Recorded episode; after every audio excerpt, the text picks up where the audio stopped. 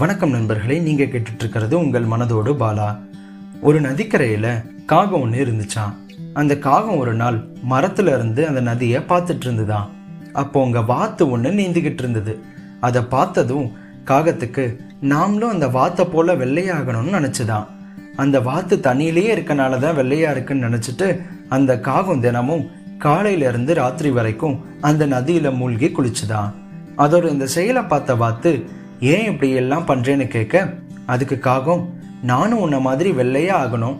அதனால தான் உன்ன மாதிரியே தண்ணியில் இருக்கேன்னு சொல்லிச்சான் அதுக்கு அந்த வாத்து மெதுவாக சிரிச்சிட்டு நீ எதுக்காக வெள்ளையாகணும்னு நினச்சேன்னு கேட்டுச்சான் அந்த காகம் உன்னை மாதிரி வெள்ளையாக இருந்தால் தானே என்னை எல்லாம் மதிப்பாங்க அப்படின்னு சொல்லிச்சான் அதுக்கு அந்த வாத்து காகமே நான் என்னைக்காவது உன்னை மாதிரி வானத்தில் பறக்கணும்னு நினச்சிருக்கேனா?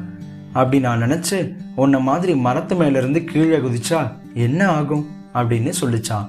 அந்த காகம் மாதிரி தான் நண்பர்களே நம்மள நிறைய பேர் மற்றவங்களோட அவங்களே கம்பேர் பண்ணி அவங்க லைஃப்பில் நிம்மதியை தொலைச்சிடுறாங்க.